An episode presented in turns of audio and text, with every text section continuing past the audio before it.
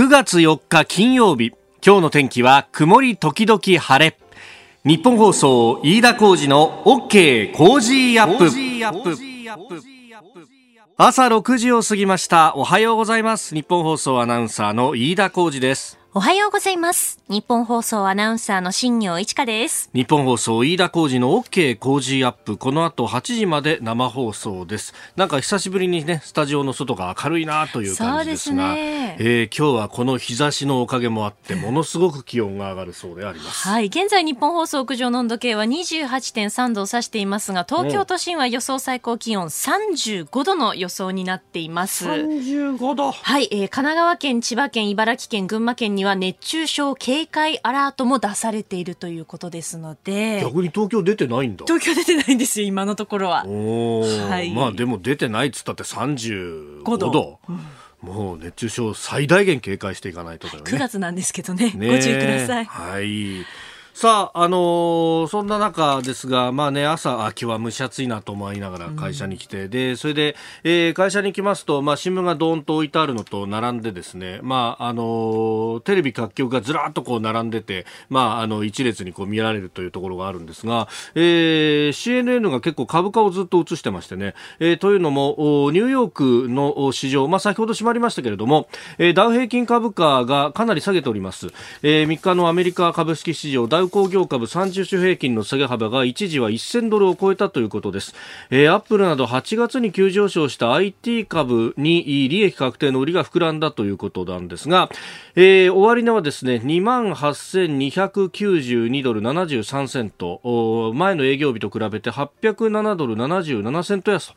えー、終値でも相当下げてます。この下落幅6月11日以来ということで、まあ、6月11日はですね1861ドル以上下げていた。とということですんで、まあ、それには及びませんけれども、およそ3ヶ月ぶりの大きさとなったということです。まあ、あの、このコロナウイルスの影響で、もうなんとか経済支えなきゃなんないというところで、各国金融緩和をかなりやっております。で、そうすると市場にジャブジャブお金が流れ込んでくるんですが、一方で、そんなにあの、経済が回ってないと、あの、実体経済で資金需要がないので、じゃあ余ったお金をどうするかっていうと、まあ、じゃあとりあえず、えー、株式で運用しようかとか、商品で運用しようかというようなことになってきて、えー、なぜか株価だけが上がっているという、まあ、これ、日本の日経平均もそうなんですけれども、えー、こうういうことが起こっていると、まあ、なんかの材料だとか、あるいは上がってきたから、じゃあちょっと利益確定しようかなんていうことが、なだれを打つようにですね、えー、下げが下げを呼ぶと。で、しかも今は、あの、結構アルゴリズム取引といって、え、えー、コンピューターを使ってですね、えー、で、この値段よりも下がったら売りましょうみたいなことを自動的にプログラミングされているものも結構あるんで、これ下げがきつくなると、どんどん雪だるま式に、えー、下がっていくというようなことが、まあ、あの、マーケットの関係者のね、方々が解説すると、まあ、そんなことが出てきてますんで、で、えー、さらに言うと、えー、この前日のニューヨークの株式というのが、ダイレクトに日本の株式市場に反映するということも考えると、えー、まあ、あの、日経平均もね、えー、昨日あたりまで結構、あの、高値圏で推移をしてましたんで、うん、おそらくはこれ、えー、今日の日経というのも、まあ、あの、口開けどうなるかわかりませんけれども、えー、えー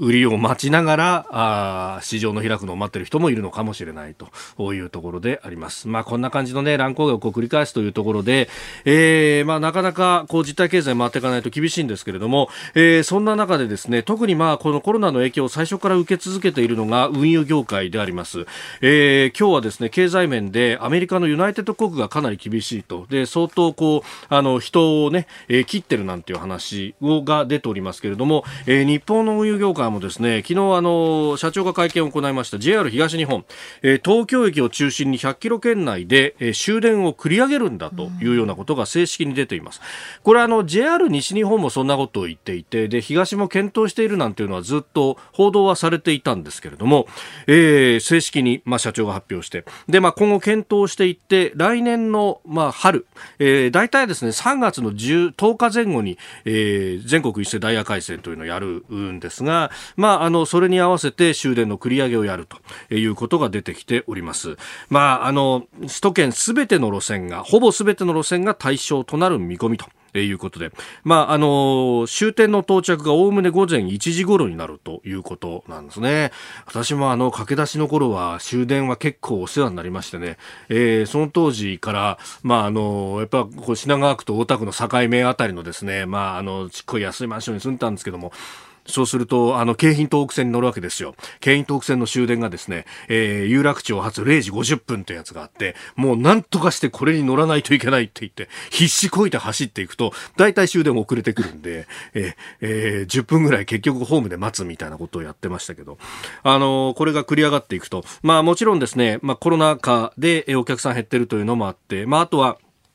えー、メンテナンスをするために、まあ、メン、あの、メンテナンスするにはね、電車止めなきゃいけないというのがあるんで、えー、その時間を確保したいというのも説明としてはありました。まあ、確かにこれね、この話で、えー、今日、今朝来るときに、え、いつも送ってくれるタクシーの運転手さんと話したんですけど、いや、飯田さんね、と。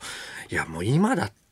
終電近くになってくると、駅つけてても降りてくるお客さんなんかほとんどいないんですよ、と。いや、確かにね。で、あのまあ、当然ね、えー、終電の終点のあたりでこう待っていると、そこから先を、に行きたいという人がね、昔だったらいっぱい降りてきて、えー、それこそ、まあ、東京の南の方だとですね、えー、都県境を越えて、じゃあ神奈川の川崎だ、横浜だ、その先だってなると、もうそれこそ1万円、2万円コースで、こ今日はロングかっ飛ばしましたよ、みたいな、景気のいい話をですね、してくれたもんなんですけど、もうだってき今日の朝なんか、いや、井田さんね、もうあの、ずっと待ってたんですけど、結局、もう、4人乗っけて4000円いかないんですよ、みたいな話をしていてですね、いやかなり厳しくなってると。で、あのー、まあ、そのね、運転手さんも心配してたのは、じゃあこれ終電が繰り上がりますと、終電が繰り上がった分ですね、今までだったら終電乗って帰ってた人が、じゃあタクシー乗ってくれりゃいいけど、なんか世の中全体の空気としても早く帰ろうとか、うん、ね、えー、10時でお店も閉まっちゃうから、電車あるうちにもうこう2軒目行かずに帰っちゃおうという人が増えると、我々の商売は本当に上がったりになるんですよっていうですね、えー、心配をしていました。やっぱり4月5月の緊急事態宣言の時には相当ダメージを受けていたということもあるので、まあ、この辺がどう変わっていくのかというのを見ていかなきゃなんないんですが、ね、えー今までだったら、そう、あの、一方でね、えー、タクシーの運転手さんっていうのは、ある意味こう、雇用のこう受け皿という部分もね、えー、あったりして、まあ何しろあの、人をたくさん欲しいっていうような業界でもあったんで、今まではね。ここが、こう、そこが抜けていくっていうことになると、結構雇用にとっては、マイナスが大きいんじゃないかと、そういう意味のセーフティーネットだった部分っていうのも特にね、まあこれあの、男女でっていうのは、あの、職業でないんですけれども、今女性のあのタクシードライバーも増えてますけど、特に男性にとってはね、あの、まあ、こう会社が立ち行かなくなった、クビになるっていうことになると、もうタクシートライしてみようかっていうようなね、えー、そういう受け皿になっていた部分もあるので、まあその辺も考えるとですね、かなり厳しくなってるなと。まあこれ、経済っていうものはね、えー、人の生活だとか、あるいは社会の安定に非常に、えー、寄与するものでもありますんで、真剣に考えなきゃいけないというふうなことを非常に思いました。そういうニュースです。あなたの声を届けますリスナーズオピニオンニュースについてご意見をお待ちしております。オープニングでね、えー、ちょっと終電の繰り上げの話からやりましたけれども、神貫さんツイッターでコロナ禍で日本中が健全な生活になってしまう。健全な生活は悪くないけど面白みがないと。IR 法案で言われたギャンブル依存はその前に来ようだよなといただきました。いや、そうなんですよ。いいことなんですよ。もちろん、いいことなんだろうけど、なんか、はいなんかね。なんか寂しいですよね、ちょっとね。そうそうそう、そうなんだよ。なんかさ、こう、いや、ダメだって分かってんだけど、やっぱこう、もう一杯飲んじゃうよね、みたいなのってさ。ありますよね。必要なような気がするんだけど、どうなんだろうな。でも、まあ、あの、健全でいいじゃないですか、という人が多いのかな、今はね。さあ、ご意見お待ちしてます。今朝のコメンテーターは、元内閣官房参与で前中スイス大使の本田悦郎さんです。えー、取り上げるニュース、まずは菅官房長官、消費税減税には否定的という昨日の会見での発言です。えー、そしてアメリカの財政赤字が過去最大350兆円になる見通し、えー、さらにホンダと GM が北米で協力体制強化、えー、そして、えー、ニュースキーワード、伸び直、えー、さらに、えー、スクープアップのゾーン7時40分過ぎではアベノミクスの、アベノミクスの総括ということ、そして総裁選3候補の考えをチェックしていただこうと思っております。ここが気になるでありますが、えー、各紙、国際面に出ております、毎日新聞がね、結構大きく取り上げてますが、あの、チェコのですね、えー、上院議長さんが、えー、台湾をずっと訪問しておりまして、で、いろんな要人と会ってますけれども、昨日はですね、えー、蔡英文総統と会談をしたということです。まあ、台湾とは外交関係がチェコはないという国、えー、その国会議長が総統と会談するのは、まあ、異例のことだということで、まあ、中国はですね、この、あの、上院議長さんが、えー、台湾の国会で演説したことに関しても、すでに激烈に反応していて、代償を支払わせるというようなことまで、えー、言っているということであります。で、ところがですね、あの、ヨーロッパ各国も、まあ、これに対して、え、えー、どちらかというと、一線を越えたのは中国の方じゃないかというような社説を、あの、フィナンシャルタイムズなども書いておりまして、というのも、まあ、これ、あの、まあ、ここのところ、まあ、人権を無視するような、あニュースが非常に相次いでいると、香港もそうであったりとか、あるいはウイグル、チベットというところも含めてですね、まあ、そういうことに対して、えー、非常にヨーロッパ各国敏感になってきていると。で、折しもですね、この直前のタイミングで王毅外相が、えー、ヨーロッパ5カ国を訪問しましたけれども、行く先々で、えー、香港の問題だとか、ウイグル、チベットというところをこう突っ込まれて、えー、フランスの新聞などは成果なく終わったというふうに書くぐらいですね、えー、結構散々な結果だったと。で、その上、これはあのタイミングを合わせたかどうかはわからないんですけれども、ドイツがですね、えー、インド太平洋政策指針というものを出しました。これ、もともとヨーロッパ各国では、フランスが、えー、インド太平洋戦略というものを出してます。まあ、フランスはあのニューカレドニアというですね、えー、フランス海外領土があパシ太平洋にあり南南太平洋にありますんで、まあ、直接の利害関係者だということで戦略を出してきていたんですが、えー、ドイツもそういった戦略を出してきた。で折しもですねこの2020年の後半はドイツが EU の議長国でもあるということで、えー、そうなるとじゃあ EU 全体が、えー、今まではビジネスがあったんで中国には非常に甘かった。あの EU が舵を切るということになるとこれ世界中がですね、えー、まあある意味、えー、今まで言わわれていた新冷戦という言葉が本当に現実味を帯びてくるということになってきます。さあそこで日本はどうするんだっていうこの外交的なスタンス、これをですね、この総裁選においても非常に重要になってくるだろうというふうに思います。経済界に配慮しすぎて中国にも甘い顔するということになると、ひょっとすると世界の空気読めないぞということに新政権なりかねないということ、注目していきたいと思います。ここが気になるプラス、まあ、先ほどですね、台湾とチェコの話、そして中国に対してというところがありましたが、これ、あの、日本じゃあんま報じられてないんですけれどもね、えー、アメリカのビーガン国務副長官が、えー、インアメリカとですねインドの間の戦略的パートナーシップフォーラムというところで、えー、開いたテレビ会議で発言をしておりましてで、えー、アメリカ、日本、オーストラリア、インドの資格協力というこのクワッドという仕組みをですね公式な国際機構にするという意向を明らかにしたというんですね、えー、これをですねあの昨日付朝鮮日報が報じていると、まあ、あのもともとこのダイヤモンド構想というようなものはあの安倍政権が発足する前にすでに出ていたものでもありましてでこれを延長して自由で開かれたインド太平洋戦略というものを2016年に、えー、出して、で、これが、まあ、あの、地域の基本戦略に日本にもなってますし、それをこう元にして、えー、アメリカもインド太平洋戦略というものをこう出してきてます。で、先ほどそのドイツだとか、あるいは、えー、フランスだとかという国々も相次いで、えー、それに類似するものを出してきているんですが、まあ、これを具体的にこう多国間協力でやっていこうという仕組みクアッドというものを、まあ、これから作ろうということでアメリカはすでに動いているというところなんですね。であのこれの重要さっていうのは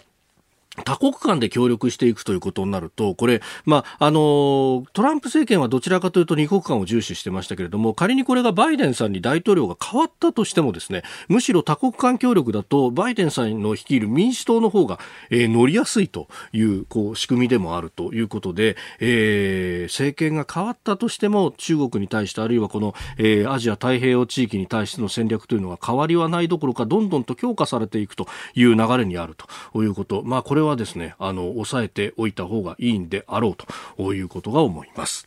えさあ、そして国内についてのニュースですけれども、あの、昨日ですね、えー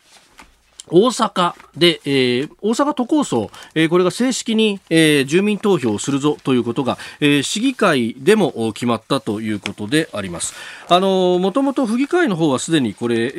ー、通っていたんですけれども、昨日ですね、えー、市議会の方でも通って、えー、そして、えー、このままいくと11月1日に第2回の都構想をめぐっての住民投票が行われるということであります。あの第1回の時に私大阪に取材に行ったんですけれども、あれ国政選挙とか公職の選挙と違って、えー、公職選挙法の縛りがないので、え投票当日であってもこう活動ができると。で、えー、反対派、賛成派それぞれがですね、投票所の前とかで、えー、アピールをしたりとか、えー、街中を選挙カーが走り回ったりとかしていて、で、えー、結構ね、あの、それはそれで盛り上がっていて、で、こう選挙当日ってやっぱりいろいろこう情報を集めようとする一番の機会と、え、そこで、えー、まあ、あの、賛成反対両方ね、ありますけれども、えー、それぞれにこう情報をガンガン提供しようとするというのは、あの、かえって議論が深まっていいんじゃないかなというふうにも思いました。えー、これ、まあ、こと、今回どうなっていくのか、ね、えー、さらにこの IT が進歩して、それこそアメリカ大統領選では、集まれ動物の森を使ってキャンペーンをしようなんていうことが、えー、バイデンさんはやろうとしてるということなんですが、ここね、結構重要になってくるかもしれないですよ。この辺の、こう、仮想空間を使ってどう選挙をやるかと、まあ、この辺も注目していきたいと思います。え来週は6時台前半、この時間もコメンテーター毎日生登場です。ぜひお聞きください。さあ、次第はコメンテーターの方々とニュースを掘り下げます。え今日のコメンテーター、元内閣官房参与で前中スイス大使、本田悦郎さんです。おはようございます。おはようございます。よろしくお願いします。よろしくお願いします。まあ、あの、前回ご出演の時からね、いろいろニュース動いておりますんで、今日もよろしくお願いします。はいはい、よろしくお願いいたします。ここで番組からのお知らせです。来週9月7日月曜日からのコージーアップは特別企画です。題して、コロナ、経済、外交、災害、そして日本を守れる次の総理は、徹底討論、コージー専門家会議。6時15分頃と30分頃にもコメンテーターが毎日生で登場ということで、えー、6時台からほぼ2時間、えー、ぶっ続けでコメンテーターに登場していただきます。混迷する今の日本、そして今後、えー、さらに復興の秘策をみんなで考えます。7日月曜日はジャーナリストの須田慎一郎さん。8日火曜日はジャーナリストの長谷川幸宏さん。9日水曜日は数量政策学者の高橋洋一さん。10日木曜日は自由民主党参議院議員青山茂春さん。11日金曜日は外交評論家の宮城邦彦さんです。千葉の美味しいお米、コージー米の新米5キロもドーンと100人の方にプレゼント。来週9月7日月曜日からの OK コージーアップは、コロナ経済外交災害、そして日本を守れる次の総理は、徹底討論コージー専門家会議、どうぞよろしくお願いいたします。7時台はコメンテーターの方々とニュースを掘り下げます。では、最初のニュース、こちらです。菅官房長官、消費税の減税には否定的。またこの消費税については、昨年10%引き上げた際、約2兆円を幼児教育や大学の無償化に充てており、消費税自体というのは社会保障のためにですね、必要なものと考えています。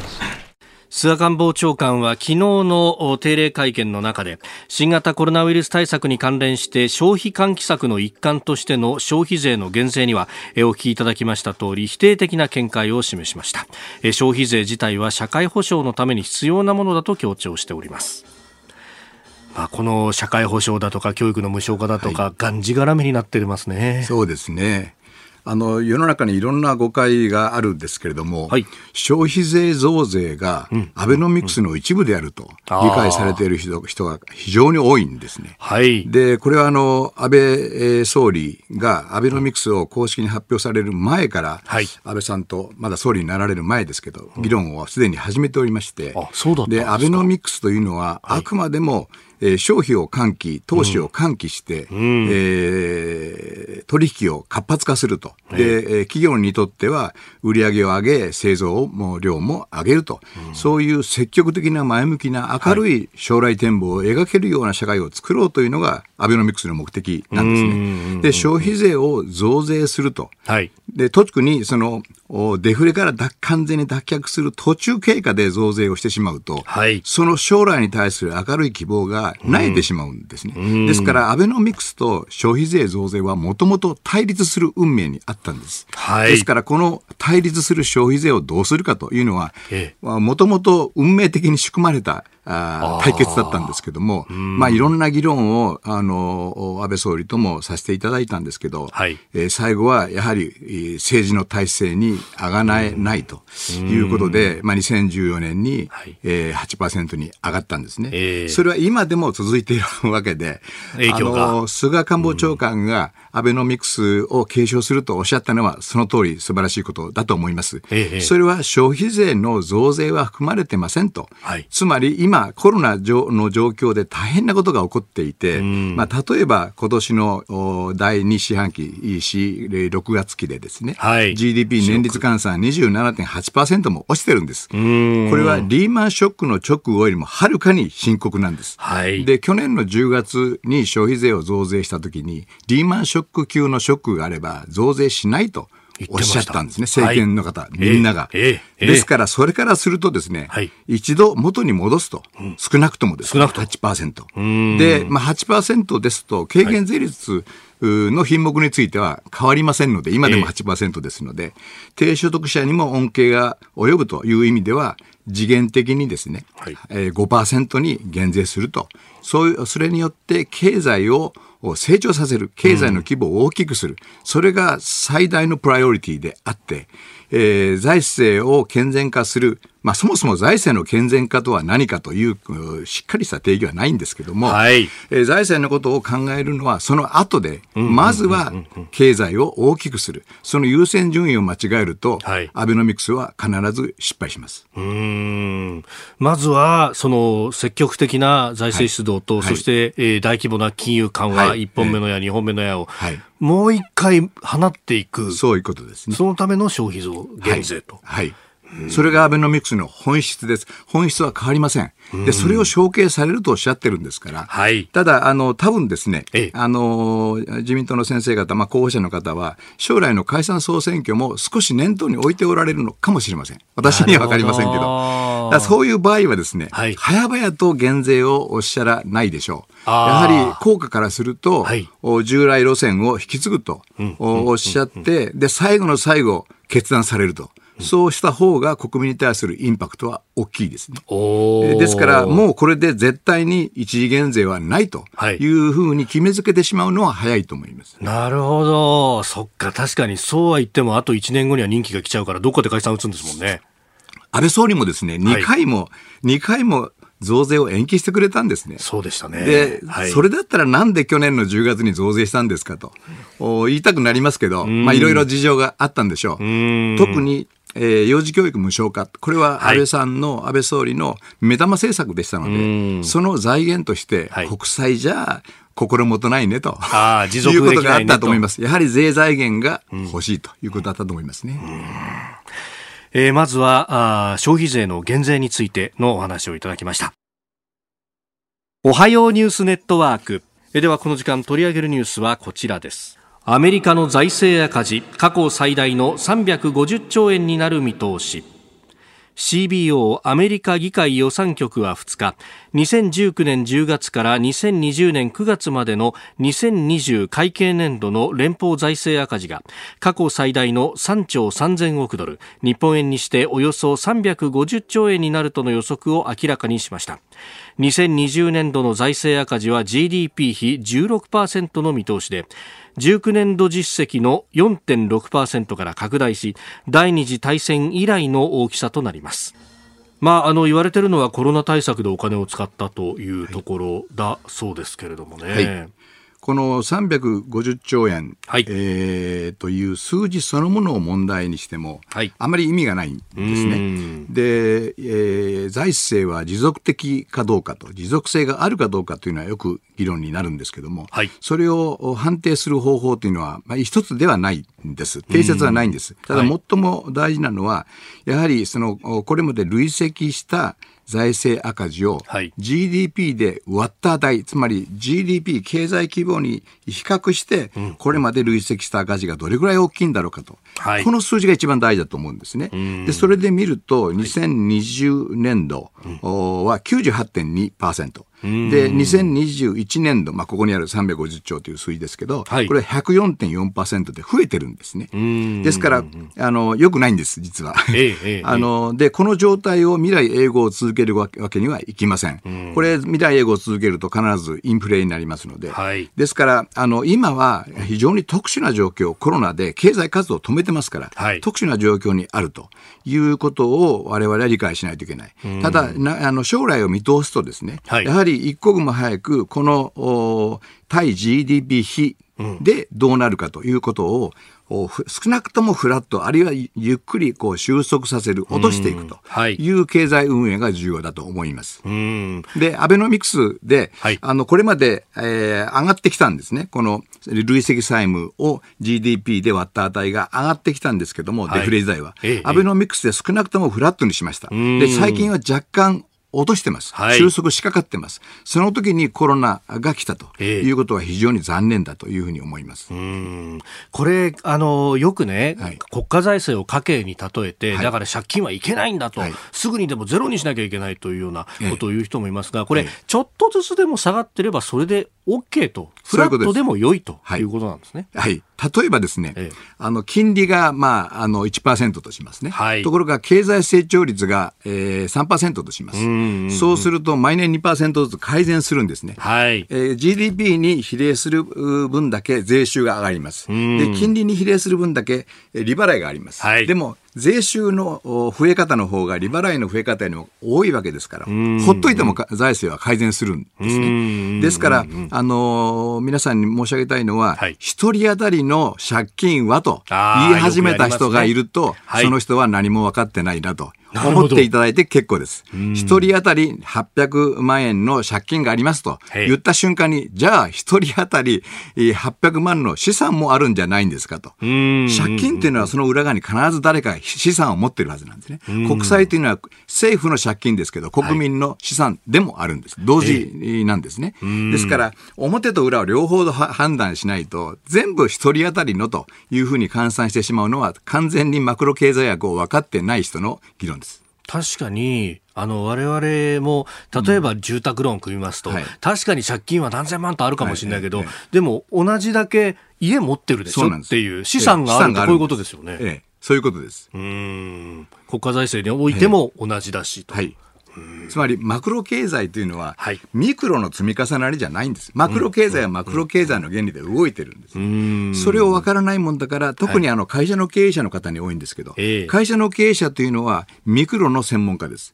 会社の運営というのは非常に難しい。いろいろ財政、えー、財務状況とか、えー、マーケティングとか、いろんなことを考えて経営されると。だけど、国家の財政の運営は全く次元が違うんですね。ですから政府の関係審議会に、企業経営者として成功された人が入ってくる。はい、まあ、入ってくること自身は別に否定はしませんが、ええ、間違ったことを言う可能性は非常に高い。実際間違ってます。あの、たくさんの場合において、間違った提言をされておる、いらっしゃることが多いですね。大体借金を返した方がいいっていうふうに言うと。はい、まあ、企業経営者は借金あると不安だしというところですか。え、そうですね。企業はリストラできます。はい、それから、あの、債務削減もできます。でも国家はリストラできません。国家は、政府は、日本国民全員を面倒見ないといけないんです。だから、はい、財政赤字が多いから、お前もう日本国民やめろって絶対に言えませんから、ね。ええー、それ、機民政策になってしまうんですもんね。絶対やっちゃいけないですよね、えー、そうです。マクロ政策は難しいんです。日本全体をケアしないといけない。根本的に違うんですね。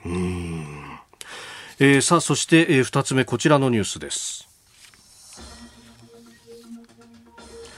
ホンダと GM 北米で協力体制を強化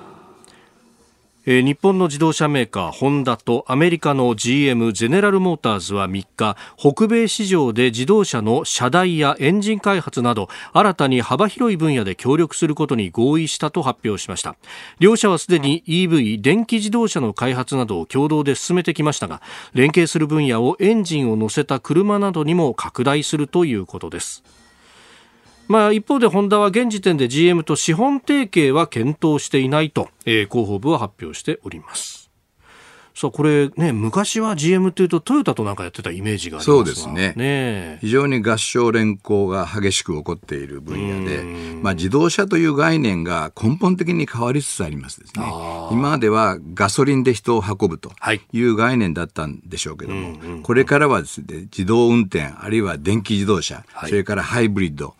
いろんな新しい技術が発展してきて、全く様変わりの状況になってくる、産業自体が変わってくるということで、はい、やはりあの日本の自動車会社としては、あの単独で開発するのはなかなかコストがかかりますので、えー、どこと連携をするかと。業務提携をするかと、アメリカとするか、中国とするか、ドイツとするかという中で、やはりあの、アメリカ、最も信頼できますのは、アメリカの自動車会社だと思いますので、あの、例えば、その今コロナの影響もあってですねいろんなサプライチェーンの見直しをやっておられると思いますけれども、はい、基本的にはこれ自動車というのは戦略物資安全保障に非常に密接に関係してますのであの全体日本の国の政策全体として整合性の取れる、はい、あるいはそのリスクのできるだけ小さいえー、戦略を取っていただきたい。サプライチェーンを構築していただきたい。そういう意味では、あの、アメリカ企業、特に GM のような企業と連携することは、はい、私は、あの、積極的に考えたいと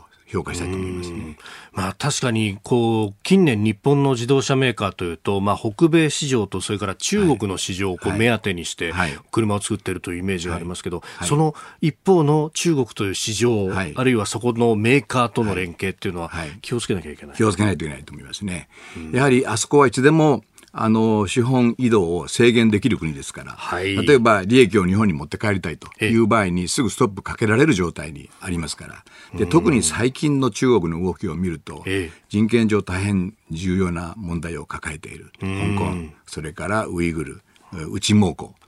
それからチベット、はい、大変な問題を抱えているので、多分、えー、中国の指導部は、ソ連崩壊からいろんなことを考えていらっしゃると思いますね。ソ連が崩壊した理由はいろいろありますけれども、はい、やはり各自治共和共和国ですね、公正共和国に自治を与えすぎたと。いうことで、それがもう一つ独立運動が入進んでいくと、はい、えー、どうにも止まらなくなったんですね。で、それを見てるもんですから、はい、中国の指導部は、うん、あの、自治共和国、本来自治があるべきなんですけども、それをがっちり掌握するために、えー、文化、中華文化をですね、はい、えー、強制しようと。うんなるほど。続いて教えてニュースキーワードです。ノビチョク。ドイツ政府は2日、意識不明の重体となり、ドイツで治療中のロシア反政府派活動家、アレクセイ・ナバリヌイ氏に神経剤ノビチョク系の毒物が使用された証拠を確認したと発表しました。では、このノビチョク、どんなものなのか。ノビチョクとは旧ソ連軍が1970年代から開発に取り組んだ軍用の神経剤です。神経伝達物質アセチルコリンの分解を妨げ呼吸困難や心停止を引き起こして殺害する化学兵器と考えられています。1990年代にオウム真理教が用いたサリンやマレーシアで2017年北朝鮮のキム・ジョンナム氏殺害に使われた VX ガスと同じコリンエステラーゼ阻害剤の一種と言われております。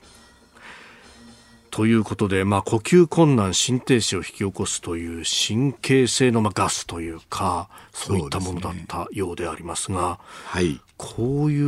まあ、あの旧ソ連時代からですね、ええ、まあ、あのモスクワに赴任された方も多いと思いますけれども、はいはい、どうなんですか、僕。あの、まあ、私自身、あの本籍はえー、大蔵省財務省にあったんですけども、はい、その人生のほとんどというかほとんどでもないですね。半分近くが海外生活をしておりまして、えー、まさに、えー、ゴルバチョフが登場する直前、はい、1985年から87年まで、えー、えー、モスクワのソ連時代のモスクワの日本大使館に勤務していたんですけどもその当時からいろんな噂がありまして、えー、突然、まあ、特に、えー、西洋イギリスの大使館員が多かったんですけど、はい。えー、マンションの最上階から、はい、転落して亡くなったというニュースが時々流れるんですね。でも自分のマンションから落ちる人はいないので、多分殺害されたんだろうと。いうことがみんな、あの、まことしやかに噂になっていたんですけども、やはり、あの、当時の KGB ですね、はい、秘密警察、それに、にその、注目されるとですね、うん、いろんなあ嫌がらせ、あるいは最悪、殺害に至るまで、はい、まあ、あの、ペルソナ・ノン・グラータといって、外交官にふさわしくないものということで指定されて、はい、国外追放ということはしょっちゅうあった。日本人でもありましたから。え、そうなった日本人でもたくさんありまして、特に防衛駐在官、あるいは政務班ですね、はい、私は経済班だったので、それほど睨まれてませんでしたけど、はい、あの防衛駐在官、まあ、防衛省の方ですね。えー、各国だと駐在部官というやつ、ね、駐在部官です、うん、で、やはり、例えば、ヤルタの軍港に行って、えー、で、あの写真を撮ると。はい、ただまあ、軍艦そのものを取ったら、あの、えのペルソナ・ノングラータで、はい、追放されるというのは分かってますので、まず家族が前に立ってですね、家族に焦点を当てるふりをしながら焦点は軍艦に当てると。か、まあそういうこともあったように伺ってます。で、あそういうことが起こると、フィルムを全部抜き取られて、はい、後ろで見てるんですね。あの、尾行がつきます。で、後ろで見ていて、それからフィルムを抜き取られて、で、ある日突然、えー、大使から、あ言われたよと、ソ連当局からそういう話があったということを言われたと。い。う例を何件か、まあ、存じ上げています。で、ソ連が崩壊した後もですね、はい、そういう伝統というか変な伝統ですけど、あの、ことが何回もありまして、まあ、例えば KGB はソ連崩壊とともに崩壊したんですけど、はい、その後継である FSB という連邦保安庁というのがありまして、はい、まあ、このトップがプーチンだったんですね。もともとは。ええ。で、その職員であったリトビネンコっていう人がいましてね。で、彼は、あの、ロンドンに亡命して、まあ、反政府活動をしたと。い。う、で、機密情報を漏洩したということがあったんですけども、あの、ロシア当局から追放されて、ロンドンに亡命されたんですけど、はい、で、ロンドンでもやはり反ロシア運動をして、えー、とうとう、その 2006年にですね、はい、えー、ポロニウムという怖い激毒薬ですね、これはあの放射線を出す、えー、物質を、はい、なんとピカデリーサーカス、ロンドンの中心街にピカデリーサーカスってあるんですけど、その近くのお寿司屋さんで、えー、食べたら、えー、そういうそのポロニウムの症状が出て、とうとうなくなりましたですね。あれ、お寿司に仕込まれたんですね。仕込まれたんですね。まあ、ピカデリーサーカスのお寿司屋さんというと私もすぐ思い浮かぶんですけど、僕もあそこで食事したことあるんで大丈夫かなと。まあ、あの、時間が経ってますので大丈夫だと思いますけど、2006年に、えー、亡くなって、えー、ロンドンでですね、ロンドンの警視庁、スコットランドヤードが捜査して、で、ロシアに対して犯罪に引き渡し、要求したんですけども、あの、引き渡しを拒否されてましたので、経済制裁を打ったと。あと、まあ、私の友人、友人でもないですけど、少ししてたベルゾフスキーというね、あの、はい、これあの、オリガルヒっていう、成金ですけど、えーえー、これがまたロンドンでいろんなことにあって、まあ最後は自殺したようですけども、そういう事件もありましたですね。いやこの今回も確か空港で飲んだ紅茶がというふうに言われてますし、はい。はい、なるほど、いろんなことをこう事実をつなぎ合わせるといろんなことがね、えー、見えてまいります。今日のキーワード、のび直でした。メール、ツイッター、感想も含めてね、様々いただいてますが、こちら、ポタコンさん、えー、東京世田谷区からいただきました72歳の男性です。国家経済はマクロ、ビジネスはミクロ経済、わかりやすい説明に目から鱗ですと。そもそもの概念が、だから違うと思った方がいい。いね、はい。うんあの、マクロ経済の難しいところはですね、ミクロで正しいことはマクロでは間違っているということがよく起こるんです。これを合成の語尾って言うんです。例えばミクロではお金を貯金するのは正しいことです。道徳的にも正しいことです。でももし日本国民が全員貯蓄したらどうなるか。日本経済は崩壊します。なるほど。続いて、ここだけニューススクープアップです。この時間、最後のニュースをスクープアップアベノミクス総括総裁選3候補の考えをチェック菅官房長官は今月2日に自民党総裁選への出馬を表明した際にアベノミクスをしっかりと責任を持って引き継いでさらに前に進めていきたいと明言しました一方、石破氏はアベノミクスで株価は上がったが、個人所得は伸び悩んでいると指摘しています。そして岸田氏は、成長の果実が中間層中間層や中小企業地方に分配されていないとし格差解消に向けて所得の再分配に目配りする姿勢を示しましたえー、菅さんはしっかりと引き継いでいくんだというふうに言っていますが岸田、石破両氏は独自色も示すというところです。アベノミクスねこれを生みの親の一人ですよね。あの、まあ、生みの親では、生みの親は安倍総理なんですけども、それを、あの、側面サポートしてきたと。いうことで、あの私も非常にあのこのプロジェクトは思い入れがあるしぜひぜひ最後までやり抜いていただきたいと、まだ道半ばですか？道半ばです。これやり抜かないと、はい、日本は衰退しますよ。間違いなく。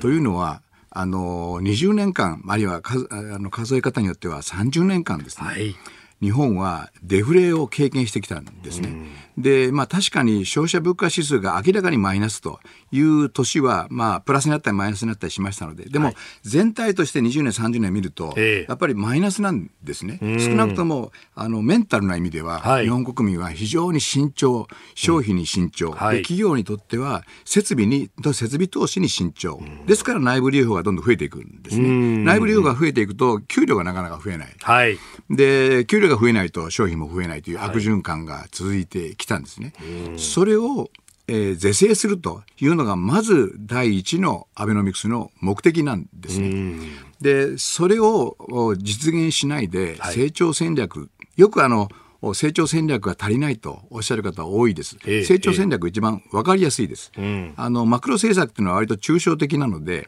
あの、すぐ目に見えないえー、ことが多いので、ただ成長戦略というのは、はい、IT とかね、えー、AI とか、非常に分かりやすいことを説明するんですけども、はい、そのデフレから脱却しないと、企業が前向きの投資をしません。ん。ですから、あの、ある意味、前提に、えー、マクロ政策の成功、つまり、えー、好循環を作って将来に対する明るい展望を企業経営者も投資家も消費者も持ってもらうとい。うことが成長戦略が成功する前提になってるんですね。ですから、あの、確かに成長戦略はいろんなやり方があるので、あの、候補者の方ご3名ともこれからいろいろ工夫されると思うんですけども、はい、それが本当に効果を出すためには、まずはみんなのそのメンタルな面ですね、はい、将来に対してあの積極的に投資しようと消費しようで教育投資もしようと。そういうことを考えていかないとですね、あの、失敗します。で、あの、今、えー、消費者物価指数で見ると、はい、まあコロナの影響もあって、えー、生鮮食料品を除く、まあ、一種コアと言われる CPI、消費者物価指数でゼロなんですね。ゼロです。ですから、はい、せっかくまあ、例えば2014年のアベノミクスが始まった直後に1.5%までいって、はい、目標2%なので、もうすぐ実現できるのではないかという私も、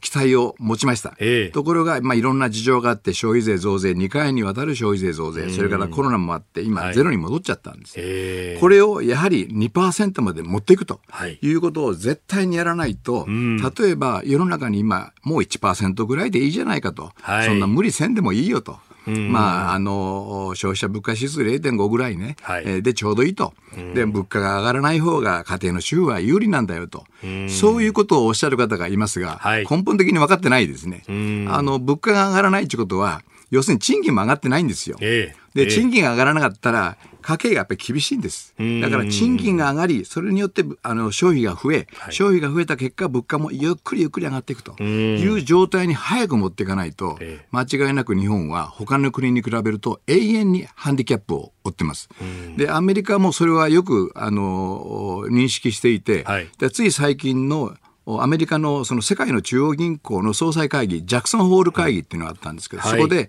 パウエル FRB 議長は、高圧経済というのを言い始めたんですね。高圧経済。つまり2%がインフレ目標ですけど、うん、2%を超えてもいいと。うん、つまり3%ぐらいまで上げて、えーインフレ率を上げることによって圧力を高めて、従業員を増やす、まあ、失業者を減らすと、はい、失業者を減らすのが最大目的だと、うん、そのためにはあのもう今、低金利なので、えあのインフレ率も低いので、相当インフレ率を上げてもですね、はい、これまで2%を目標にしてたんだけど、実際は1.5とか1.0とか、えー、そういうことが多かったので、オーバーしても構わないと、失業率を減らすことが最大優先だと。いう方針を少し変えたんですね。で、その中で日本だけ、はい、いや、インフレ率1%でもいいよと、0.5でもいいよと言った瞬間に、これだけ、これからは円高傾向がずっと続きます。常に足かせを折ったまま、えー、日本経済が進まないといけないということで、これが10年、20年続くと、その蓄積は非常に大きい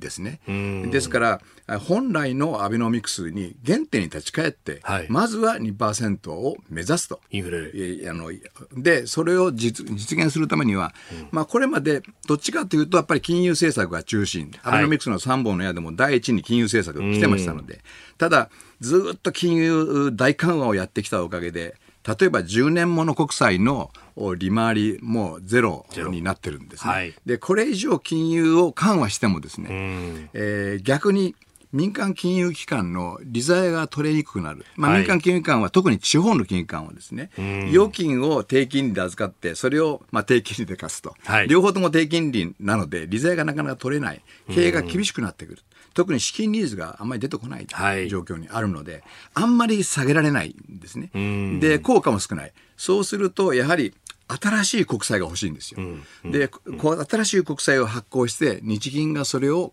買い取ると、はい、でその国債でもって調達した資金を財政が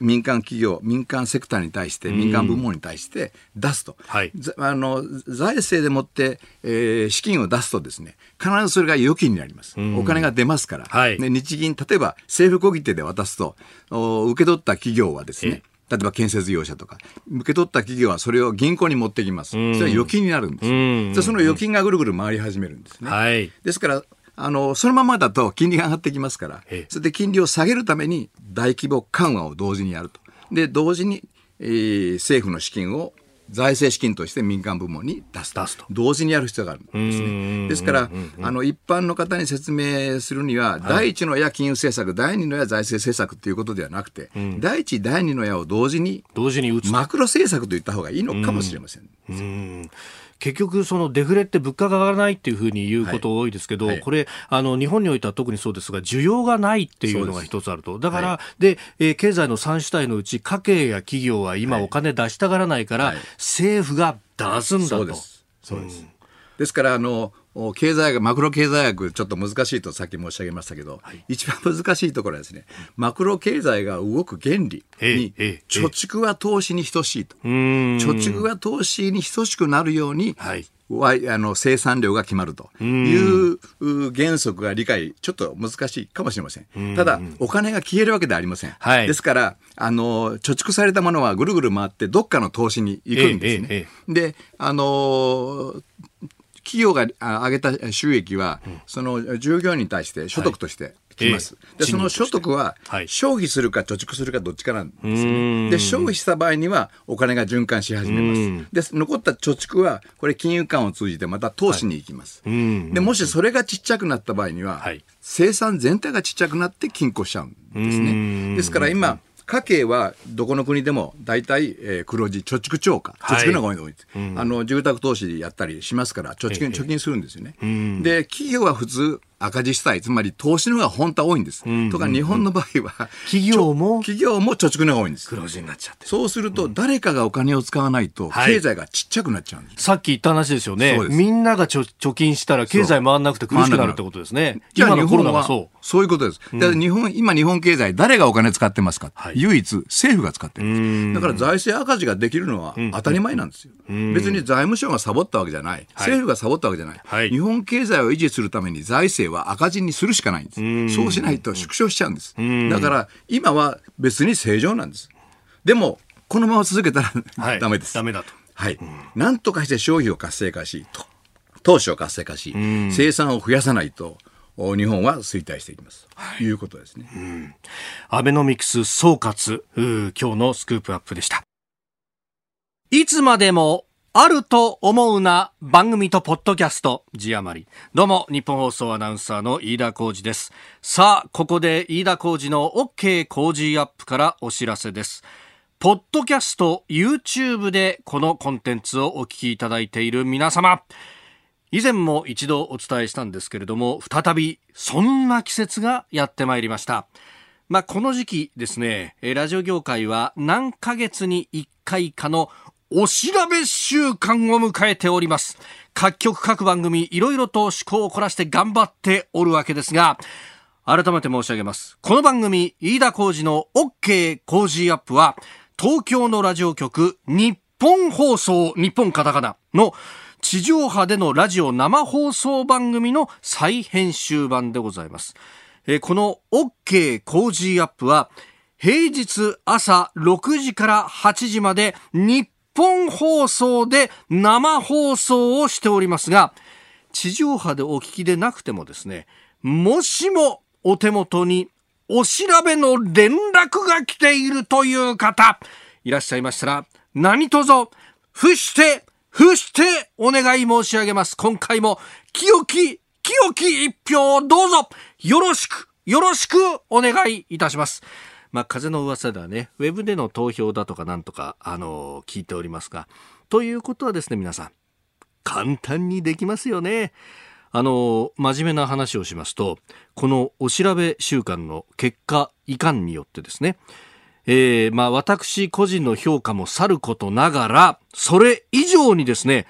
番組の不沈に番組の生き死にに関わってまいります。ぶっちゃけた話、この結果が悪いと番組が終了する恐れすらあると。これが資本主義社会の厳しい現実でございます。この工事が終わってしまった場合ですね、本体が終わった後に YouTube や Podcast が残ると思いますか？いや、そうではありません。やはり本体がなくなれば、この、ポッドキャストや YouTube も当然、なくなってしまうわけです。皆さん、この工事アップ、これからも聞きたいですか？ですよね。私、飯田や新業アナウンサーの声が聞けなくなったら、寂しいと思いませんか？ですよね。ありがとうございます。